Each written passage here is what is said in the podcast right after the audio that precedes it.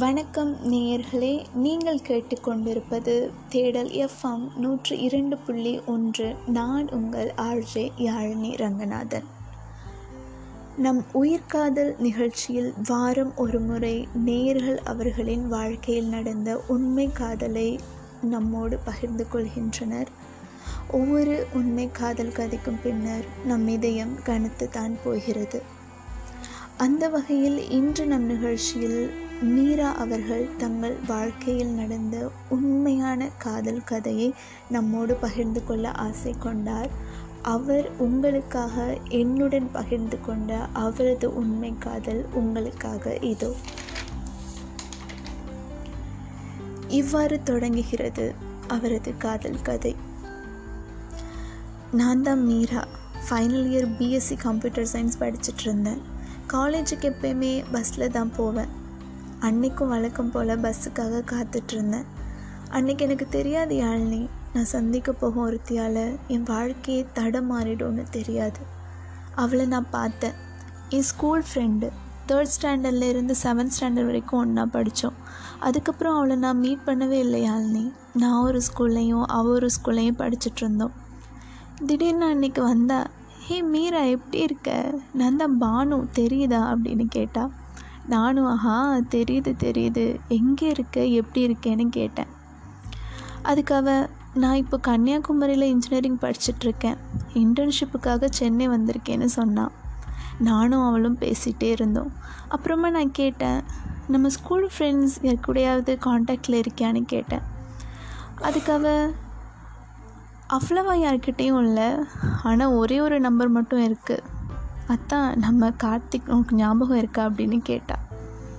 அந்த பேர் கேட்ட உடனே எனக்கு ஒரு இனம் புரியாத ஒரு விதமான உணர்வு யாழ்னி.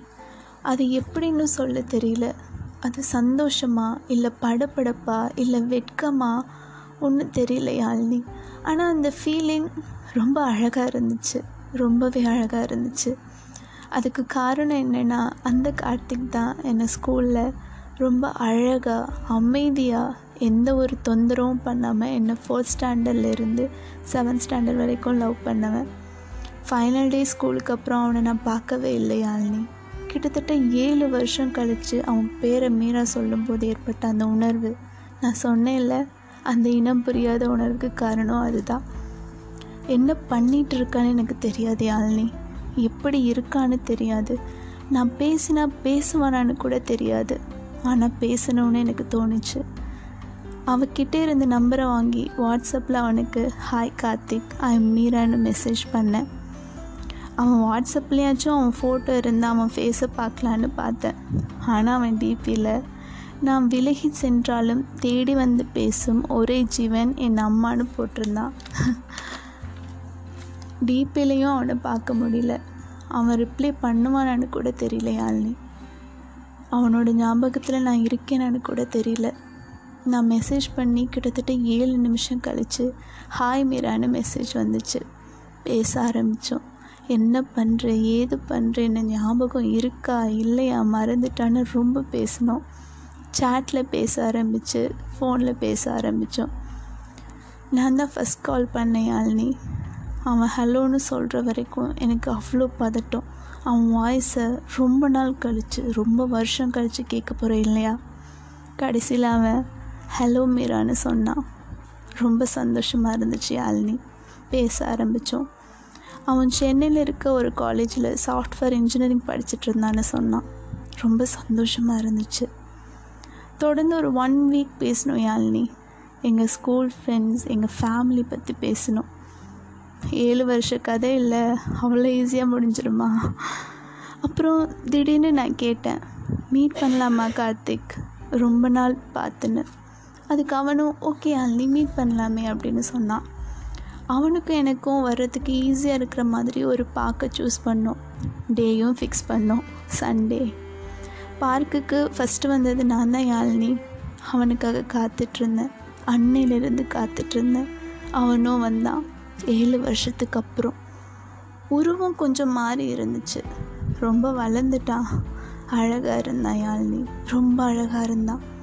ஒரு பத்து நிமிஷம் பேசியிருப்போம். அந்த பத்து நிமிஷத்துலேயும் என் ஹார்ட் பீட் அவ்வளோ ஸ்பீடாக துடிச்சிச்சு யாழினி.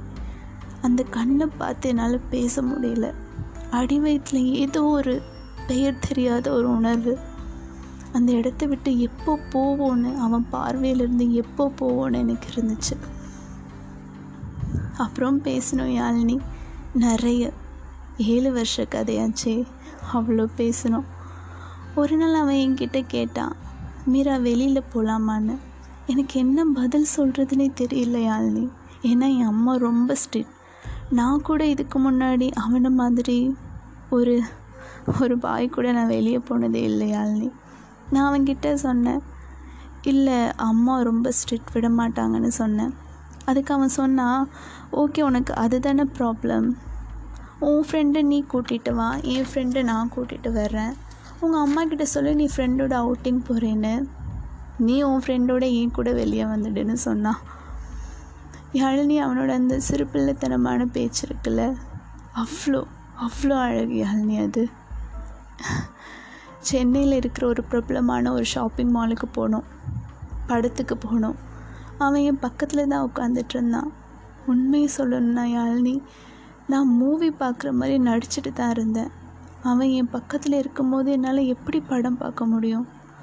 ஆனால் அவன் என்ன மாதிரி நடிக்கலை யாழினி திடீர்னு என் கையை பிடிச்சி மீரா அப்படின்னு சொல்லி என் கையை அவன் முகத்தில் வச்சு உன் கூட இதே மாதிரி இருக்கணும்னு தோணுது. உன்னை ஸ்கூலில் நான் லவ் பண்ணேன்.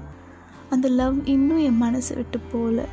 பார்க்கில் உன்னை பார்த்தப்போ அந்த நிமிஷம் நீ உன் ஸ்கூலில் குட்டை பாவாடை போட்டுக்கிட்டு ரெட்டு ஜடை வாரிக்கிட்டு என்னை சுற்றி சுற்றி வந்து என்னோட அந்த குட்டி மீராவாக தான் எனக்கு தெரிஞ்சு. அந்த நிமிஷம் என்னோட அந்த பப்பி நான் உணர்ந்தேன். ஐ love you Meera. I love you அப்படின்னு சொன்னான் யாழினி என்னால் எதுவும் சொல்ல முடியல. அவன் என் கையை பிடிச்சிட்டே இருந்தான். அவன் சொன்னதுக்கு என்கிட்ட பதில் எதுவும் இல்லை. அவனும் எந்த பதிலும் கேட்கல. என் கையை விடுன்னு நான் அவன்கிட்ட சொல்லவும் இல்லை. படம் முடிகிற வரைக்கும் அவன் என் கையை விடவும் இல்லை யாழினி. நானும் படம் பார்க்குற மாதிரி நடிச்சிட்டே இருந்தேன். படம் முடிஞ்சு வெளியே வந்தோம். பைக்கில் அவன் கூட ஏறி வீட்டுக்கு வந்துட்டுருக்க வழியில் எனக்கு என்ன ஆச்சுன்னு தெரியல யாழினி. அவன்கிட்ட ஐ லவ் யூ கார்த்திக்னு சொல்லணும்னு தோணுச்சு. அவன் முகத்தை பார்த்து சொல்ல எனக்கு அவ்வளோ வெக்கம்.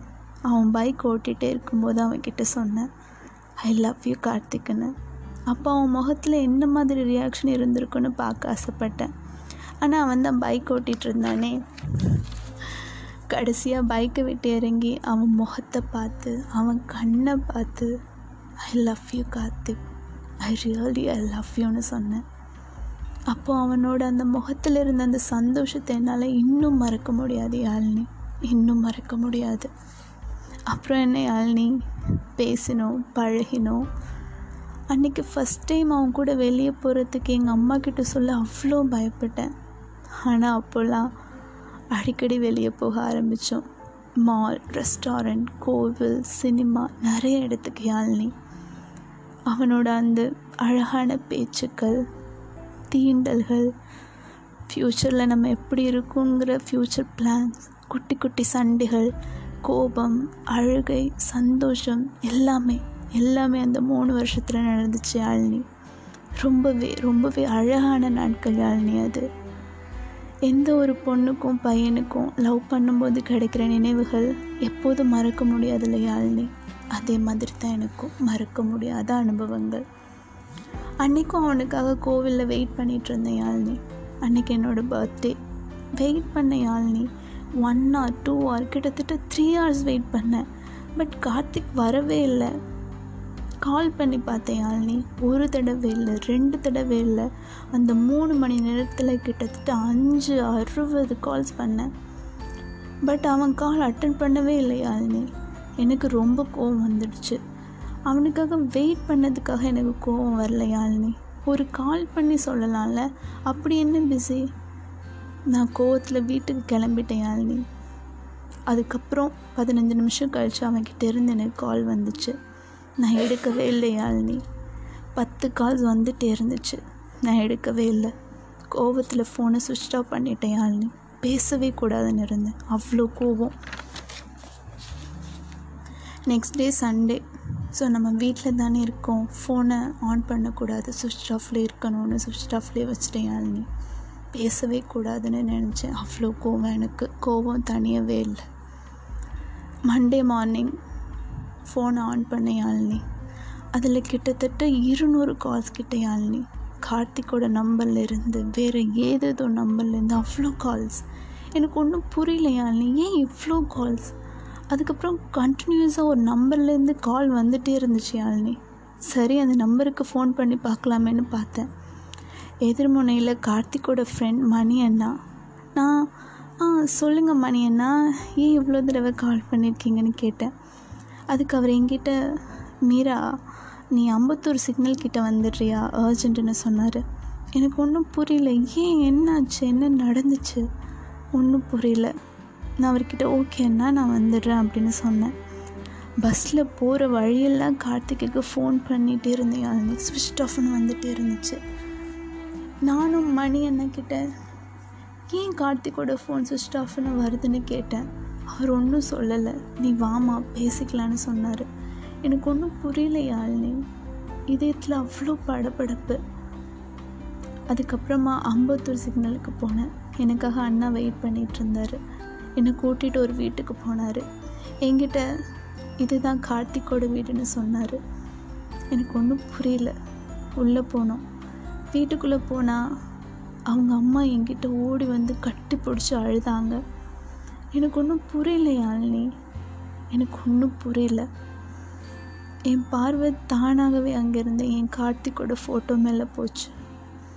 அங்கே இருந்து என் கார்த்திக் ஃபோட்டோக்கு மாலை போட்டிருந்தாங்க யாழினி மாலை போட்டு இருந்தாங்க என் தலை சுற்றிச்சு என் கண்ணு மேலே போகிற மாதிரி இருந்துச்சு.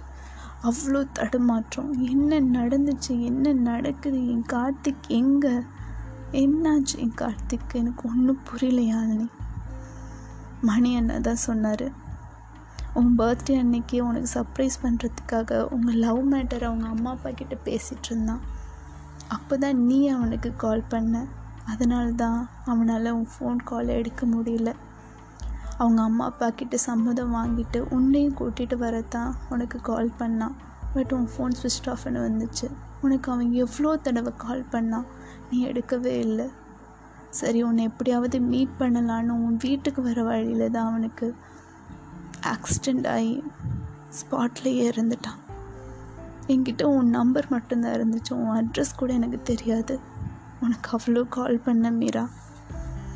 நேற்று ஈவினிங் தான் கார்த்திகை நாங்கள் அழுதுட்டாங்க யாழ்னி.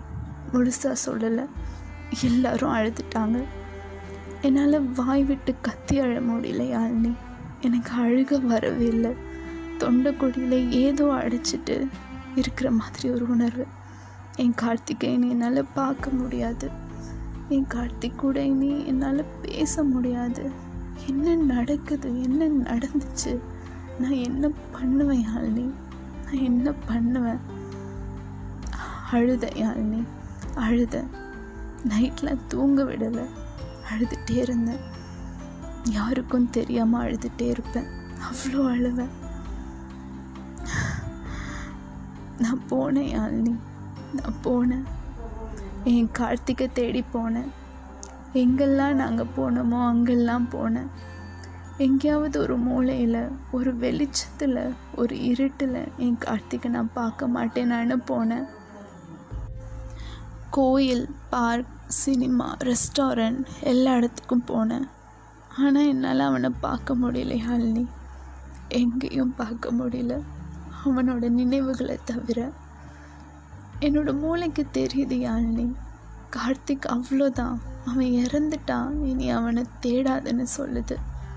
ஆனால் என்னோட மனசு என்னைக்காவது ஒரு நாள் என் கார்த்திக்கை பார்த்து அவனை கட்டி பிடிச்சி நான் அன்னைக்கு ஃபோனை சுவிச் ஆஃப் பண்ணியிருக்க கூடாது கார்த்திக். நான் உன் கூட பேசியிருக்கணும் என்னை இனி இப்படி பண்ண மாட்டேன் கார்த்திக். என் கூட பேச அப்படின்னு சொல்லணும்னு தோணுச்சு யாழினி. ஆனால் என்னால் முடியல. வாழ்க்கை மட்டும் இல்லை யாழினி. காதலில் கூட தொடக்கம் எது முடிவு எதுன்னு கூட தெரியாது. என் கார்த்திகை தேடிட்டே இருக்கேன் யாழினி. ஒரு தடவையாச்சும் என் கார்த்திக்கோட அந்த அழகான முகத்தை பார்க்க மாட்டேன் நான். தேடிட்டே இருக்கேன். அவனோட சேர்ற வரைக்கும் அவன் நினைவுகளோட என் கார்த்திக்கை தேடிட்டே இருப்பேன். தேடிட்டே இருப்பேன் யாழினி இவ்வாறு முடிகிறது. மீரா எனக்கு எழுதிய அவர்களின் உண்மை காதல் கதை. உண்மையாக மீரா? எனக்கு என்ன சொல்கிறதுனே தெரியல. உண்மையா? ஒரு ஒரு நாள் நம்ம உண்மையாக லவ் பண்ணாலே நம்மளால் அவங்க இல்லாமல் அவங்க நினைவுகளோடு வாழ்கிறது ரொம்ப கஷ்டம். ஆனால் மீரா நீங்கள் மூணு வருஷம் ஒருத்தரை உண்மையாக காதலிச்சு அவரை மொத்தமாக இழந்துட்டு நிற்கிறது ரொம்ப கஷ்டம் மீரா. ரொம்ப கஷ்டம். எல்லாரும் சொல்லுவாங்க நம்ம வாழ்க்கையில் நம்மளுக்கு அடுத்து என்ன நடக்க போகுதுன்னு தெரிஞ்சால் வாழ்க்கையில் என்ன சுவாரஸ்யம் இருக்குன்னு கேட்பாங்க. ஆனால் மீரா எனக்கு இப்போ தோணுது உங்கள் வாழ்க்கையில் அடுத்து உங்களுக்கு என்ன நடக்க போகுதுன்னு தெரிஞ்சிருந்துச்சுன்னா நீங்கள் அந்த ஃபோனை சுவிட்ச் ஆஃப் பண்ணியிருக்க மாட்டீங்க. உங்கள் கார்த்திக்கோட நீங்கள் பேசியிருக்கலாம். ஆனால் மீரா நாம் எல்லாரும் அவன் ஆட்டி வைக்கும் பொம்மைகள் தானே மீரா? ஆனால் மீரா உங்களுக்கு ஒன்றே ஒன்று மட்டும் நான் சொல்லுவேன். உங்கள் கார்த்திகை இனிமேல் பார்க்க முடியாது. ஆனால் உங்கள் கார்த்திக் விட்டு போன அந்த நினைவுகளோடு நீங்கள் வாழணும். ஏதோ ஒரு இடத்துல ஏதோ ஒரு நிகழ்ச்சியில் ஏதோ ஒரு சந்தர்ப்பத்தில் உங்கள் கார்த்திக் உங்கள் நினைவுக்கு வர்றார்ல. ஏதோ ஒரு விஷயம் உங்கள் கார்த்திகை பற்றி உங்களுக்கு நினைவூட்டிகிட்டே இருக்குல்ல. அந்த நினைவுகளோட வாழ பழகுங்க மீரா. உங்கள் கார்த்திக்கோட சேர்ற வரைக்கும் உங்கள் கார்த்திக்கோட நினைவுகளோட வாழ பழகுங்க மீரா. எப்பயுமே எப்பயுமே. கேட்டிருப்பீங்க மக்களே இதுதான் உண்மை காதலின் வழி. இந்த மாதிரி எவ்வளவோ உண்மை காதல்கள் நம்மளுக்கு தெரியாமல் மண்ணுக்குள்ளே புதஞ்சு போயிருக்கு. நிறைய காதல் வழி நிறைந்ததாக இருக்கும். நம்ம யாருக்கும் அவ்வளோ ஈஸியாக தெரியாது. மீராவோட காதல் மாதிரி. இணைந்திருங்கள். இது தேடல் எஃப்எம் நூற்று இரண்டு புள்ளி ஒன்று. நான் உங்கள் ஆழ்ஜி யாழினி ரங்கநாதன். அடுத்த வாரம் இதே நிகழ்ச்சியில் வேறொரு உண்மை காதல் கதையுடன் உங்களை சந்திக்கிறேன். நன்றி. வணக்கம் மக்களே. நன்றி.